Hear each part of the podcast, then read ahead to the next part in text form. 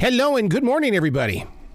Hello, hello. This is August Turak. I'm terribly sorry for being late. Oh, there's no You such know- thing as being late. Never. I don't believe in that at all. I believe in being Oh, in the moment of right now.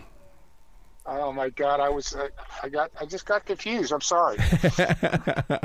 Yeah, but when you live the, when you live in mindfulness and you're living in the presence of right now, there's no such thing as late, is there? Because you're in your now.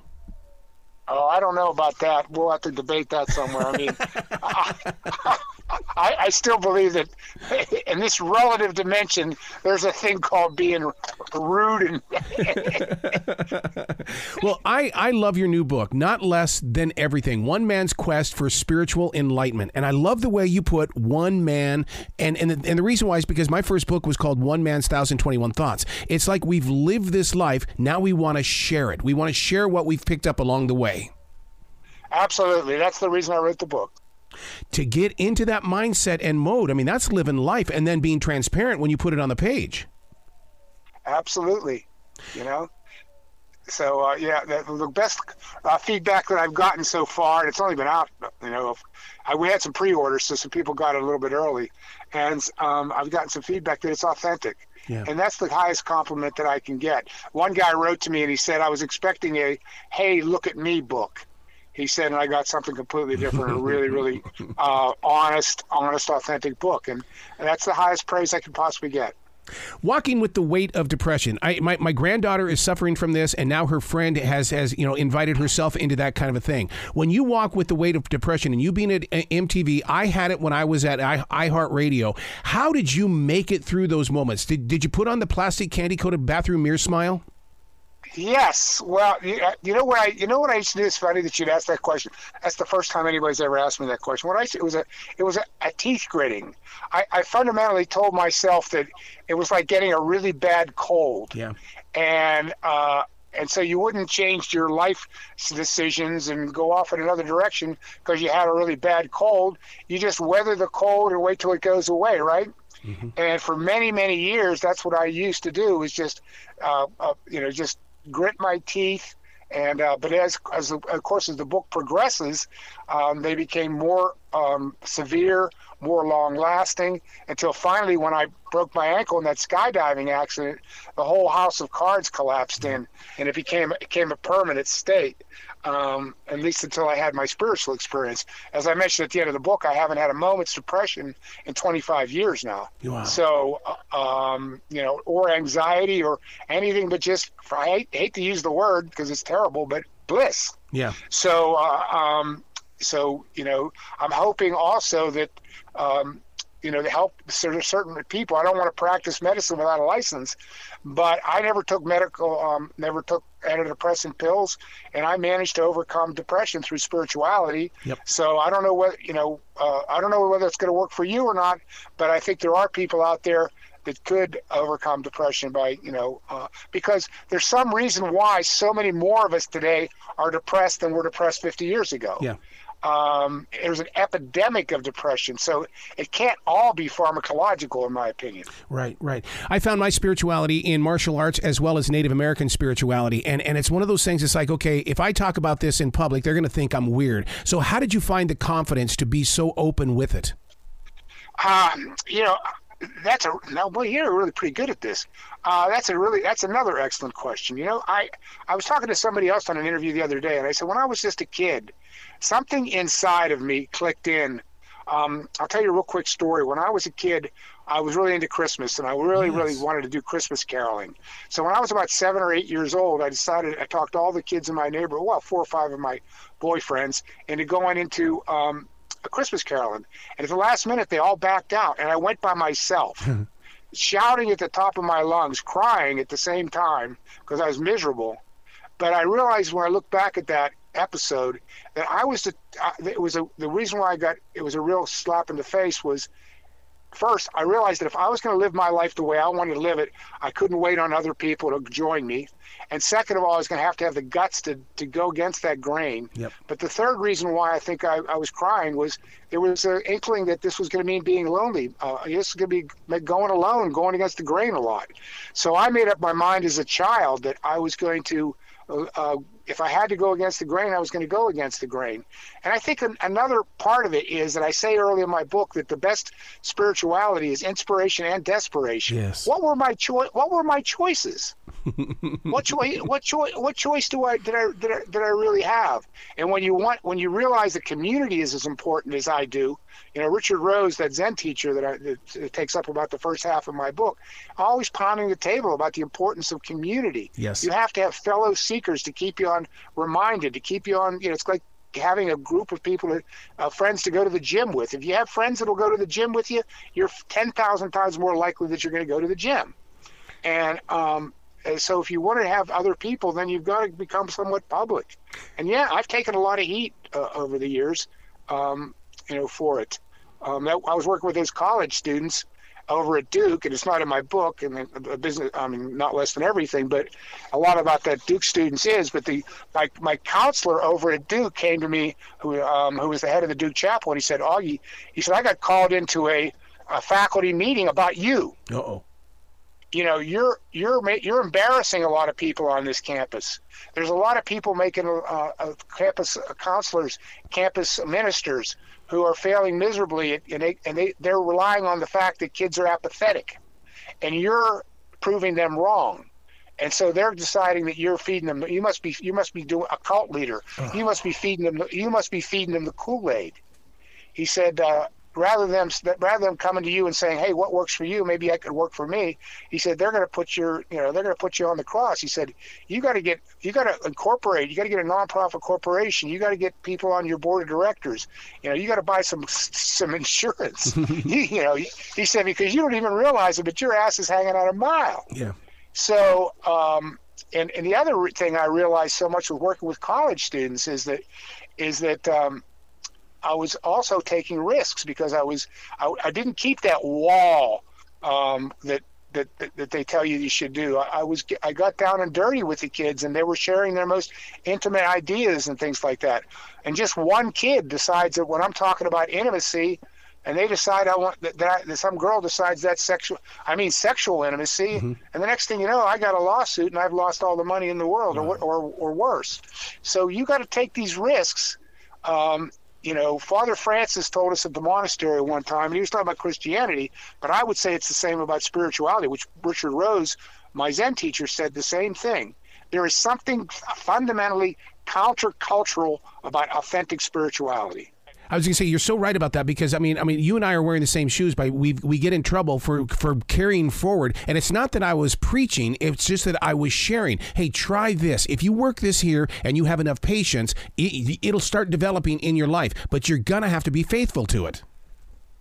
Absolutely, and you know, and the other thing is, is that whether you like it or not, you become a witness. Yep. Um, you know, you're you're you're, you're fundamentally saying. Um, you know, and I saw this in my own teachers. You know, I, I saw, I you know, because everything about me is self knowledge, and and I I remember when I was working with Richard Rose, and he was putting me through a lot of uh, agony, and you know, expecting a lot from me all the time, and and I caught myself thinking to myself, I wish I could catch this SOB with his hand in the cookie jar. if I could just catch him in his hand in the cookie jar, then I'm off the hook. I'm off the, and that's you know my other. I won that uh, hundred thousand dollar Templeton Prize. Why can't I live as selflessly as he's living? Right. So, so you get to a point where you feel like, man, I wish I could catch that guy with his hand in the cookie jar, and I'm off the hook. And this is why I believe that a lot of of of, of people we kill our Jesuses, we kill our Martin Luther Kings, we kill our uh, Socrateses mm-hmm. because it's it's too painful. I don't know if you've ever read it, but there's a wonderful scene in uh, uh, Plato's uh, Republic, where the symposium is called, where Alcibiades comes in, and they're all drinking and talking about love. And Alcibiades comes in, and he's a hotshot young, um, you know, superstar in Athens, and he's drunk, and he comes in, and he starts going on about how Socrates uh, represents something he can never achieve. And, there, and as a result, he said, he said, he said he just constantly bothers me, bugs me. You know, you know. I wish he and he says I wish he was dead. Uh-oh. And then I think, wait a second, if he was dead, then I'd be even more miserable. So I don't know what to do with the man. And and you know the so when you're when you're uh, when you represent um, when you put yourself in a position where you're representing higher values or a, or quote unquote a better way to live, you end up embarrassing a lot of other people, mm-hmm. and they either have to they either have to decide that you're drinking the Kool-Aid or feeding other people the Kool-Aid, or they may have to look in the mirror and say, "Wait a second, if he can do it, maybe I can too." And and that's so you be, so regardless of whether you want to or not, um, the Jesuses in the world, the Socrates of the world, are confrontational to other people. Martin Luther King, car- confrontational, and people don't like confrontation. Right. Even if you you don't even have to be intending to do it. You just have you know, um, you're saying here's what worked in my life, and you're you know, and they say hey let's let's go. Uh, uh, I remember when I was in prep school, I had a friend that always wanted me to go lift weights with him, and I didn't want to go lift weights, so I was always trying to talk him out of of lifting weights. So I became like this Satan. Mm. Nah, nah, let's not do it. I wanted him to not go lift weights because every time, but he every time he would just say, nope, nope, I'm going. Well, if you're not going, I'm, I don't care because I'm going. And I'd be so mad at him because he went anyway.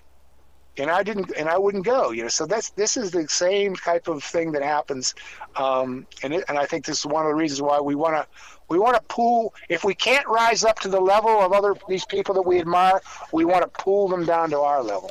That's every bit the reason why I keep a defrag journal where, where I go in there and ask myself the questions, and then I question myself when it comes to the answers because I've got to figure out: Am I sitting here playing this, keeping up with the Joneses, do, or do I have a situation here? So I love breaking it down, and books like this give me the opportunity to find the confidence to say, "Hey, look, get rid of the fear and the and and the the, the things that you have that are that have have died in your life and just get a concept of reality going in your heart. I think you're absolutely right. And I think you just put your finger on the key. You know, and I used to tell my my students, and this goes back to my to, to the some of the um, I don't know if you remember the story. If you, I don't know if you read my whole book, but there was this psychologist who really just read read me the riot act mm-hmm. um, at that at that a Monroe Institute, and he told me things that I still to this day have no idea how he knew all the things he knew. But earlier, the only other thing he ever said to me that whole weekend is I was sitting with some students, and they asked me something. I don't remember what they asked me, and I said, the key to spirituality and in, in some ways, the key to life is turning into the fear rather than turning away from yep. the fear. Yep. And it, all of a sudden, he was walking, going somewhere, and he stuck his head right into the middle of that conversation, and he said, "He's absolutely right." Now, I left that out, that story out of my book, but you turn into the fear. You go into the fear. Yep. Whether it was in business, as soon as somebody said you can't do that, you know that that can't be done, then then then my attitude, I had to gr- drew, um, school myself. Watch me, watch me. I, you know, I, I you know I, will do it. I'll do it anyway. Um, just like the way I got my job in construction, and that I talk about in the book. I went to that union hall and I it was construction and they said there was no work and I asked if I could stop by it and see if there was work. What I didn't even realize and I left out of the book is that there was a mafia. It was all Italian. It was mobbed up. And that's why the that's why the window that I was coming to see this woman at was was bulletproof glass. and uh, and so but I just kept coming back and coming back and coming back and coming back until that woman finally said, "I got to get you to talk to somebody." And I and I got a job as this blue-eyed, uh, you know, um, non-Italian guy. Uh, helped maybe that I was Catholic, but anyway, I got. A, I ended up uh, working with all these Italian guys in, in this um, in this union um, that was completely controlled by the mafia because I just they just admired my stick-to-itness, and I would come back again and again and again. Um, you have to have that kind of, of tenacity.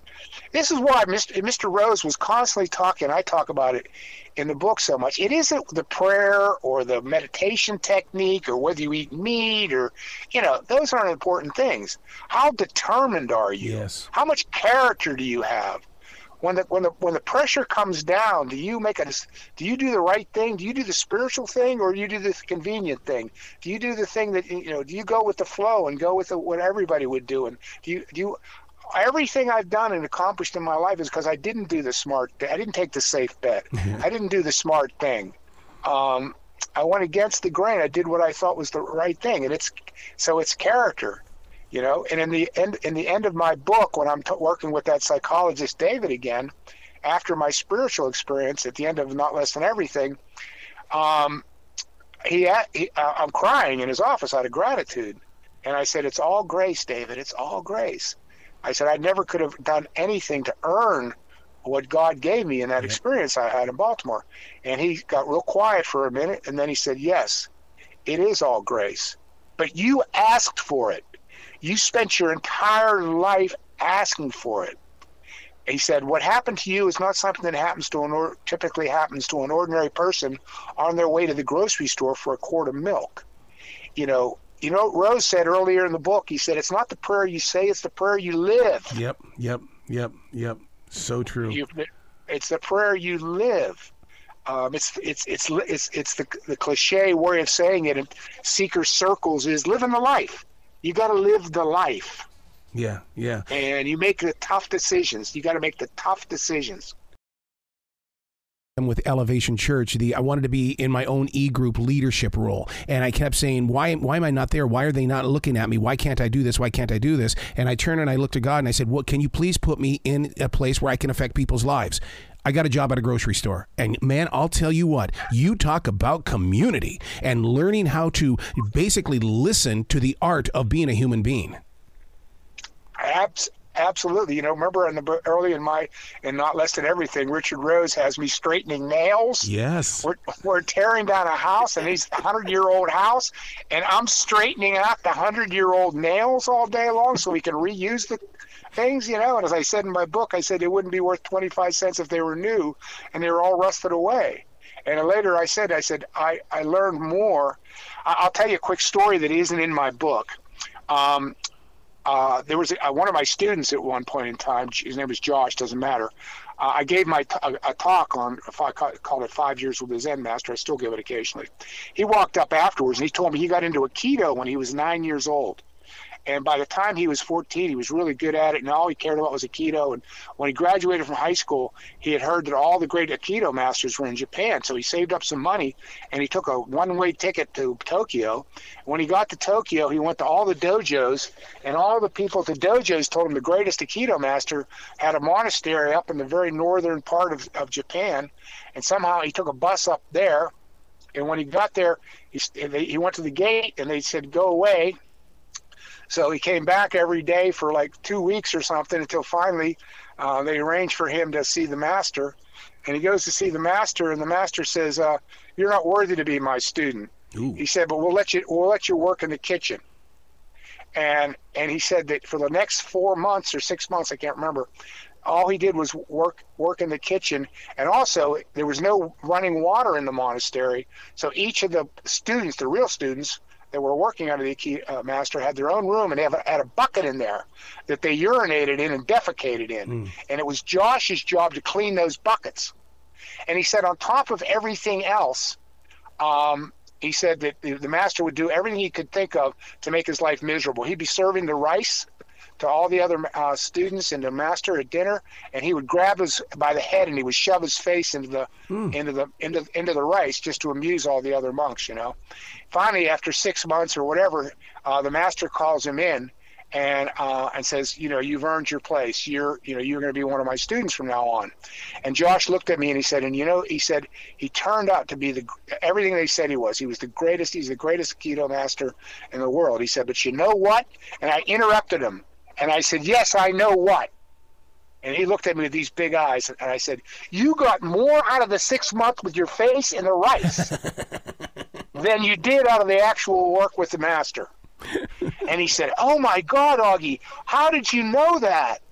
I said, Because I lived it. Yep, yep. Yep. Wow. I wrote an article for Forbes. I said, "Are you coachable? The five steps to coachability." Which, by the way, your uh, listeners can find it on Forbes under my name. Um, and and that's what I, people are constitutionally Americans are constitutionally un, eh, uncoachable. Yep. They, they won't put up with anything. They won't listen to the teacher. They won't, you know. Every time we go to the movies, we love to to see um, uh, Yoda screaming, "Don't try, do!" we love to see Morpheus kicking the living snot out of Neo and the, you know, uh, and and having him do face plants off of buildings, you know, before he learns how to, you know, and all these movies, you know, or or or, or the Karate Kids, yep. you know, wax on, wax off, wax on, wax off. Every single one of these masters and all these movies we go to see are first class SOBs. you know, the devil wears Prada. Mm-hmm. You know, she she she she goes to the fiery furnace because Meryl Streep makes her life miserable, and she emerges the other side a superstar that can do twenty things at one time, so and and get the latest Harry Potter book before it's even published. And, and, you know, but when it comes, as soon as you put up any um, uh, with modern Americans, though, as soon as the teacher asks them to do anything at all, you know, that that that, that, that seems counterintuitive. Um, and that's what I started my article.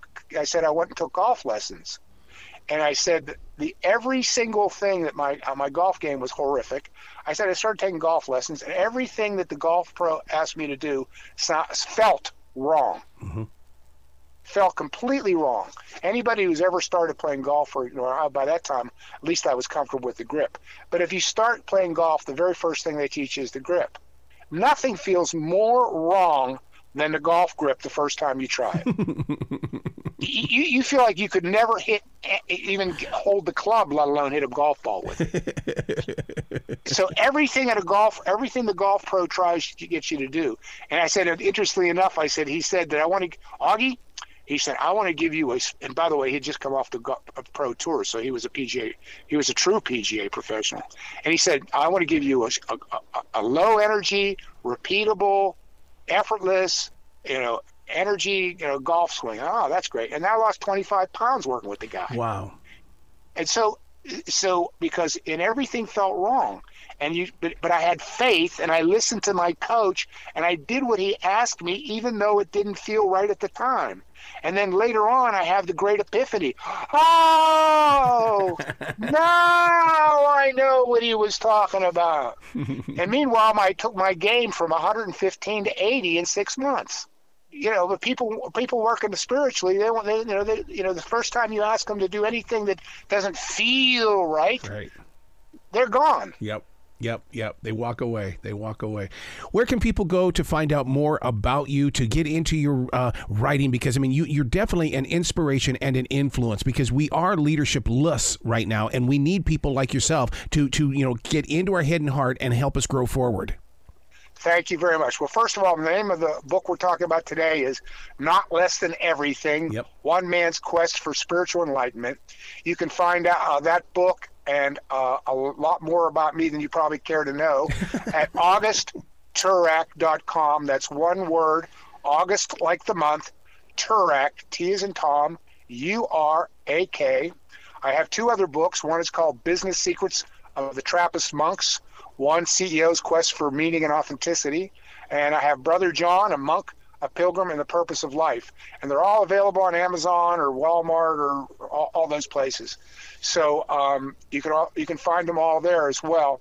So yeah it's augustturak.com and by the way right now we're offering uh, not less than everything for 50% off wow. if you call there and and you can also get not less than everything the electronic version for a limited time on Amazon for 99 cents. Wow. So uh, wow. So uh, you know, go, you know, Amazon's doing a special promotion. Um, and uh, by the way, it is we're the number one new book on Amazon in uh, not less than everything. It's the number one new book on in mysticism and spirituality on Amazon right now. I love it. I love it. You got to come back to this show anytime in the future, August. You've got a place on this stage.